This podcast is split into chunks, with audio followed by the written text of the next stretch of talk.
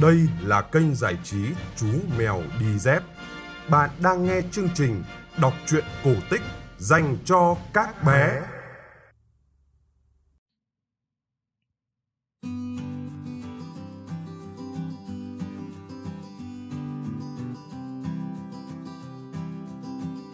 Xin chào các bạn nhỏ, chúng ta lại gặp nhau trong chương trình kể chuyện cổ tích phát trên kênh giải trí Chú Mèo Đi Dép.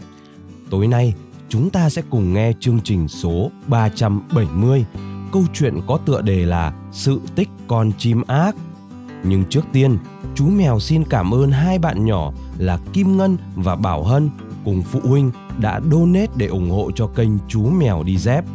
Sự donate của các bạn sẽ tiếp thêm sức lực cho chú mèo trên con đường đi tìm kiếm thật nhiều câu chuyện hay để kể cho các thính giả nhỏ nhé. Đừng quên số tài khoản ngân hàng Tiên Phong Banh 000 1600 8001 chủ tài khoản Nguyễn Phong Anh. Và trong thời gian đi treo đeo vượt suối, chú cũng đã nhận được hàng chục bức tranh rất đẹp của các bạn thính giả gửi về. Danh sách các thính giả gửi tranh chú xin được dành để đến phần cuối của chương trình nhé. Còn bây giờ, chúng ta hãy quay trở lại với câu chuyện Sự tích con chim ác.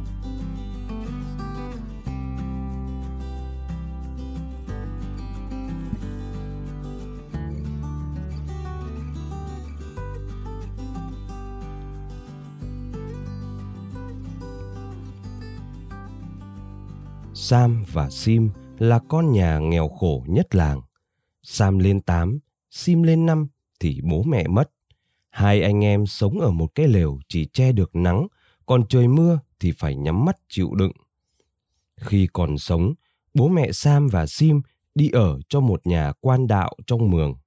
Lúc làm được thì nhà quan đạo còn cho ăn mỗi ngày hai bữa cơm muối. Nhưng khi ốm đau thì rau củ cũng không có để mà ăn.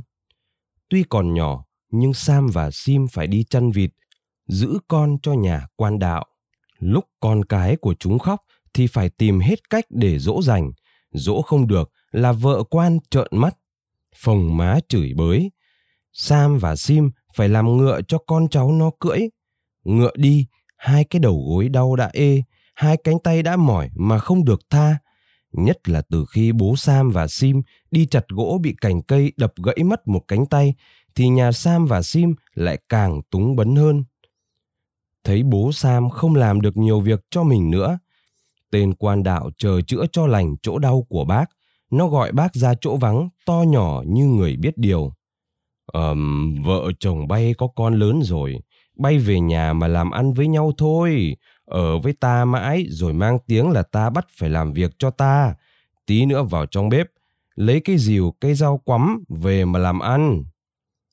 Tìm mãi, bố Sam chỉ thấy trong đống sắt nguội một con dao quắm gãy chuôi và mòn hết thép, một cái cuốc gãy hơn một nửa. Váy, cặp quần, không thấy có một cái gì mới cho về. Hai ông bà đem con ra ở riêng với số của cải như thế, nên ai cũng buồn, cũng lo cho các con đói. Nhưng mà nhà quan đạo đã không cho ở nữa, thì bố mẹ Sam và Sim có van xin cũng chỉ mang thêm những tiếng nhục vào mình. Đã thế, khi họ đã ra cổng, tên quan đạo còn gọi giật lại để khám xét.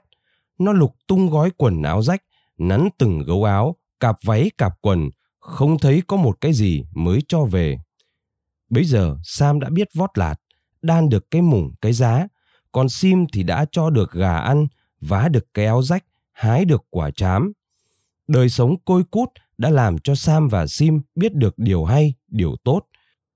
Tuy còn nhỏ, nhưng lúc đói cơm khát nước mưa gió anh em không bao giờ khóc xin ai một cái gì nhờ những lưỡi cuốc con dao bố mẹ để lại ngày ngày hai anh em lên đồi phát dẫy trồng bắp trồng bầu đào củ để ăn đến tối lại dắt nhau trở về túp lều rách nát ngày nắng giáo hai anh em còn có chỗ nghỉ còn có chỗ đặt bếp làm cơm ngày mưa thì che lá mà ngồi củi không cháy quần áo cũng không khô những lúc như vậy hai anh em nhìn sang nhà tên quan đạo mà căm tức trong bụng. Suốt đời bố mẹ mình đầu tắt mặt tối cho nhà nó, mà nó trả công những là dao cùn và cuốc mẻ. Sam gọi em lại gần, vung tay chỉ về phía nhà đạo và nói, sima à, anh em ta sẽ có cái nhà to hơn và tốt hơn cái nhà của lão kia. Riêng Sim thì thừa biết anh Sam tức quá mà nói thế thôi. Mình là phận nghèo. Chưa có cơm no bụng, chưa có áo ấm lưng, trong nhà chưa có con trâu, tay chưa cầm nổi cái dìu thì làm sao mà làm nổi được cái nhà to hơn, tốt hơn nhà quan đạo. Hai anh em vừa đi nhặt lá về để lót mà ngủ, thì thấy một bà lão đầu tóc bạc trắng như bông gạo, váy áo ướt đẫm nước mưa. Bà lão run lập cập, vịn vào cột lều của hai anh em rồi ngã gục xuống đó.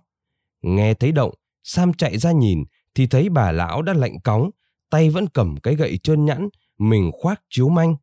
Sam trở vào gọi em và hai anh em cùng khiêng bà lão vào lều. Sim đi nhóm lửa, nhưng bếp đã tắt từ lâu. Hai anh em nhường ôm lá khô cho bà lão, rồi Sam và Sim nằm hai bên cho bà lão có được hơi ấm. Thỉnh thoảng, Sim lại bóp tay bóp chân, đấm lưng cho bà lão. Đêm đã khuya mà nước mưa vẫn ầm ầm đổ xuống. Trong lều đã ướt lại còn lạnh, nhưng hai anh em đã qua một ngày làm lụng vất vả nên nằm xuống là mắt cứ dính lại và thiếp đi lúc nào không biết. Trong giấc mơ, Sam và Sim thấy bà lão nhẹ nhàng gỡ tay hai anh em, rồi ngồi dậy nói thủ thỉ. Các cháu à, ta là tiên ở trên trời xuống để thử lòng tốt của các cháu. Thấy các cháu khổ nhưng lại chịu khó, hiền lành và biết thương người. Các cháu đúng là người tốt. Ta ban cho các cháu đống lá khô kia, lá ấy sẽ biến thành đống vàng. Các cháu giữ lấy mà sống. Hết lời, bà lão vụt biến mất. Hai anh em giật mình tỉnh dậy thì xung quanh một vùng sáng chói làm sáng cả túp lều như mặt trời chiếu vào. Sam cầm lên một lá thì đúng là vàng. Hai anh em sung sướng nhìn nhau rồi tranh nhau kể lại giấc mộng vừa qua của mình. Sam và Sim có đống vàng trong tay mà thêm lo lắng. Cả buổi cứ đi vào rồi lại đi ra mà chẳng tìm ra nơi nào kín đáo cất được vàng. Hôm đó, hai anh em bàn nhau bán đi vài thỏi vàng để mua thêm dao cuốc, thêm thuồng, thêm nồi, thêm xanh. Và cũng từ đó nương phá được nhiều hơn, lúa mọc xanh hơn, bắp lắm hạt hơn. Một hôm, hai anh em bàn nhau làm nhà mới. Sim nhận ở nhà làm cơm, còn Sam thì nhờ làng chặt gỗ, chặt luồng. Ít lâu sau, luồng gỗ đã nhiều, gạo thịt đã mua đủ. Sam nhờ những người đẽo dìu giỏi đến làm giúp. Nghe Sam báo sẽ làm cái nhà to và tốt hơn nhà của đạo. Các bác đi giúp lấy làm lạ lắm.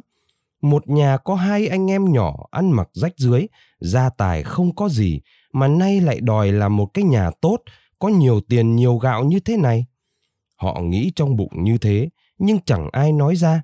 Họ hì hục làm cho tốt để được lòng Sam, cố làm cho tốt để nhà quan đạo bớt cậy quyền cậy thế. Mỗi buổi sáng, Sam và Sim dậy sớm lo lắng tìm gà tìm vịt, làm canh làm cơm, còn các bác làm giúp cũng chặt đẽo luôn tay nên chẳng mấy chốc nhà đã lợp được mái tranh, ván đã che kín gió. Câu chuyện làm nhà của hai anh em Sam và Sim bay đến tai nhà quan đạo. Sẵn lòng tham và quen bắt nạt người nghèo, tên quan đạo mò tới nhà Sam. Thấy nhà Sam đẹp hơn nhà nó, nó tức giận mấy người làm giúp, rồi tức cả Sam và Sim có nhiều tiền, nhiều của. Nó muốn biết tiền ấy hai anh em lấy ở đâu ra. Nó lân la hỏi chuyện Sam. Thấy mày làm ăn được cái nhà tốt, ta rất vui. Ta cũng muốn có cái nhà tốt như nhà mày, nhưng chưa có tiền. Mày giỏi kiếm tiền lắm. Mày bảo cho tao đi kiếm tiền với được không? Sam rất ghét quan đạo, nhưng sẵn tính thật thà, nên Sam chẳng giấu mà đem chuyện bà lão cho vàng hôm nọ ra kể cho tên đạo nghe. Ra về, tên quan đạo bụng bảo dạ. Chuyến này ta phải kiếm cho được nhiều tiền hơn thằng bé mới xong. Sáng hôm sau, tên đạo mặc một bộ áo quần rách mướp và bôi vào mặt mũi cho lem luốc rồi đi ra đường. Chân bước đi mà mắt lấm lét cứ nhìn quanh, mong sao thấy được một bà lão ăn mày có hình dáng giống bà tiên mà Sam kể. Đi được một quãng thì tên đạo thấy trước ngõ có một bà lão đang ngủ gật. Tên đạo cho rằng đó là bà tiên giả dạng nên nó thất thểu bước tới lễ phép chào, rồi mời bà lão về nhà. Thấy một người ăn mặc lôi thôi, bà lão cũng tưởng là người tốt, nhưng lại nghèo thì nhà có gì mà mời mình đến. Bà còn ngần ngại chưa muốn đi, thì tên đạo đã cầm tay bà lão dắt đi. Đến nhà, vợ tên đạo ra tận đầu ngõ để đón rồi thay chồng dắt bà cụ lên nhà. Là phận người ăn mày nên bà rất sợ. Bị dắt về giữa cái nhà giàu này, có lẽ họ định ghép tội gì cho mình đây. Một sự lạ làm bà lão không biết nói là lên đến nhà thì cơm canh đã bày sẵn ra ở sập.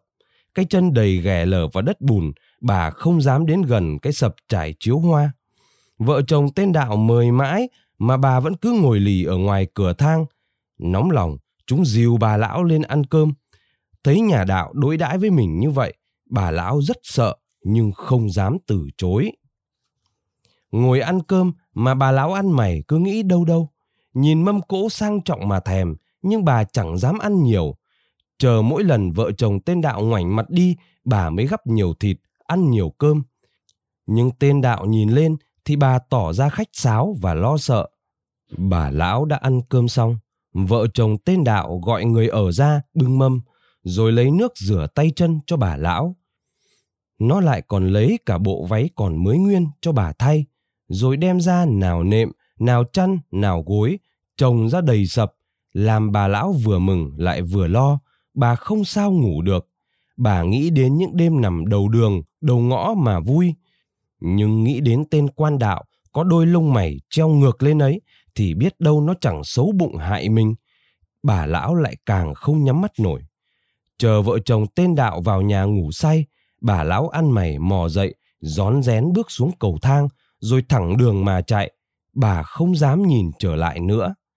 Sáng hôm sau, vợ chồng tên đạo dậy sớm lắm.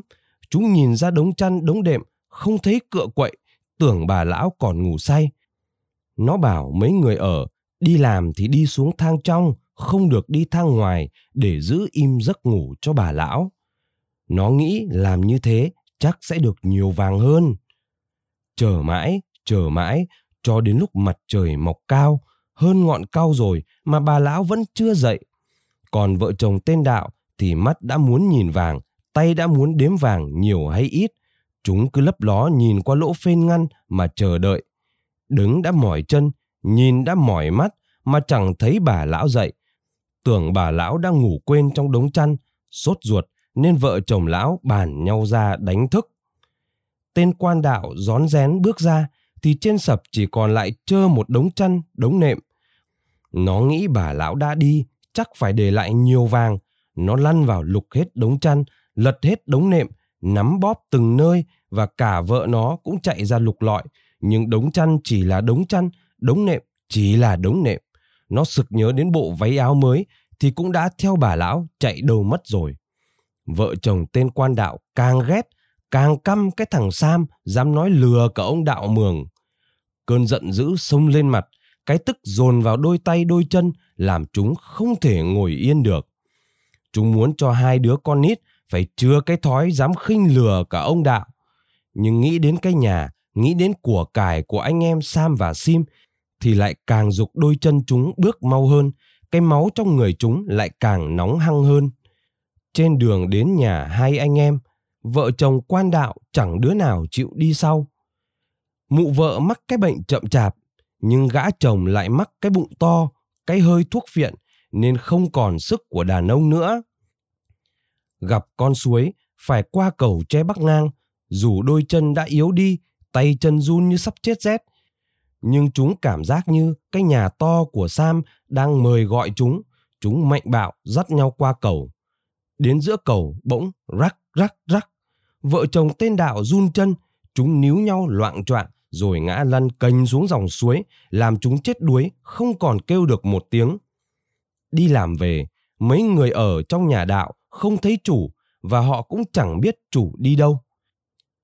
Chủ đi vắng nhà được năm hôm thì tự nhiên trong nhà có nhiều con chim bay đến, chúng lượn mấy vòng rồi đậu trên một cây to ở đầu suối gần cầu.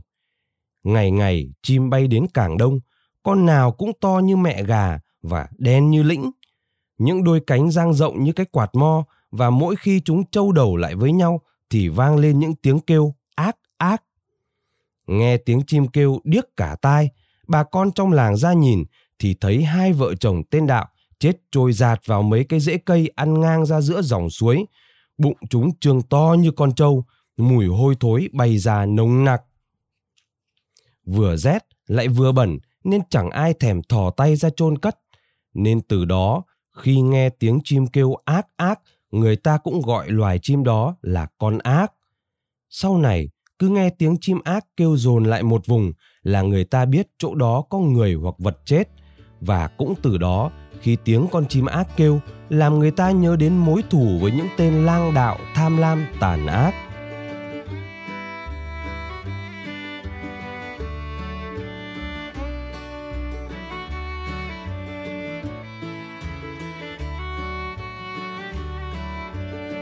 Các bạn vừa nghe xong câu chuyện Sự tích con chim ác phát trên kênh giải trí Chú Mèo Đi Dép. Còn bây giờ, chúng ta sẽ đến với phần giới thiệu tác phẩm của các họa sĩ trẻ nhé. Đầu tiên sẽ là hai họa sĩ 7 tuổi là bạn Khánh An với tác phẩm minh họa truyện Lão Bắc và Độc Cước Quỷ. Tiếp theo là bạn Lê Mai Anh với tác phẩm minh họa truyện Hai quả táo thần. Họa sĩ Nguyễn Khánh Vi 8 tuổi với tác phẩm minh họa truyện Bạn ơi, trải khăn ra sắp thức ăn đi. Ồ, chuyện này thì chú mèo kể cách đây rất lâu rồi đấy. Tiếp theo là họa sĩ Lê Đức Nhật Quang 5 tuổi vẽ minh họa truyện Cóc Đại Tướng Quân. Hai chị em, Hoàng Nguyễn Trâm Anh 10 tuổi, và Hoàng Nhật Anh 7 tuổi, thì gửi về cho chú mèo bức tranh vẽ minh họa truyện Hậu nghệ bắn chín mặt trời. Họa sĩ Duy Anh 6 tuổi, thì vẽ minh họa truyện Voi Bảy Ngà. Họa sĩ An Tít 5 tuổi, thì minh họa truyện Nàng Tiên Cá. Và tiếp theo là một cây bút không biết mệt mỏi là họa sĩ Lâm Hạ Minh 5 tuổi với 5 tác phẩm minh họa cho các chuyện Nàng công chúa không biết cười này, Quả bầu kỳ lạ này, bà lá bùa này, Con của Đức bà Maria này, Chàng Peter và hai vị thần rừng này. Đấy, những năm chuyện rất là nhiều đấy. Và cuối cùng là bộ đôi chị em Cún 9 tuổi và Cun 7 tuổi với 13 tác phẩm. Wow, thật là nhiều phải không các bạn? Đó là các tác phẩm. Thứ nhất, Chàng thợ săn và mẹ con đời ươi. Thứ hai, Chàng rắn cu rông đông đông. Thứ ba, Hansel và Gretel. Thứ tư, Đồ bỏ xó. Năm, Chuyện tình yêu của nàng tay khéo. 6. Cô bé quàng khăn đỏ. 7. Cô bé tí hon. 8. Cô bé bán diêm. 9 nàng Malien 10. Nhổ củ cải 11. Alibaba và 40 tên cướp 12. Chu du thiên hạ để học dùng mình 13. Chàng Peter và hai vị thần rừng Wow! Các bạn thân mến, như vậy là trong chưa đầy 2 tháng, chú mèo đã nhận được hơn 100 tác phẩm của 54 họa sĩ gửi về cho chương trình. Chú mèo rất bất ngờ với sức sáng tạo và sự tinh tế của các bạn nhỏ. Hơn hết, chú mèo cảm thấy các bạn đã làm việc một cách rất là nghiêm túc, đúng như một họa sĩ thực thụ và với những họa sĩ chăm chỉ nhất, chú cảm thấy là tài năng của các bạn càng ngày càng giỏi hơn một cách rõ ràng. Được làm việc với các bạn, chú mèo cảm thấy vô cùng vinh dự. Và các bạn cũng đừng nóng vội nhé. Chú mèo sẽ up dần dần các tác phẩm của chúng mình lên Facebook và trong tương lai chú sẽ tìm cách để xây dựng một trang web nhỏ xinh lưu giữ tác phẩm của các bạn. Chú mèo sẽ cố gắng khắc phục mọi khó khăn, tìm cách ra nhiều chuyện hơn cho các bạn làm cảm hứng sáng tác nhé. Còn bây giờ, chú mèo xin phép dừng chương trình số 370 tại đây. Hẹn gặp lại các bạn trong chương trình số 371 nhé.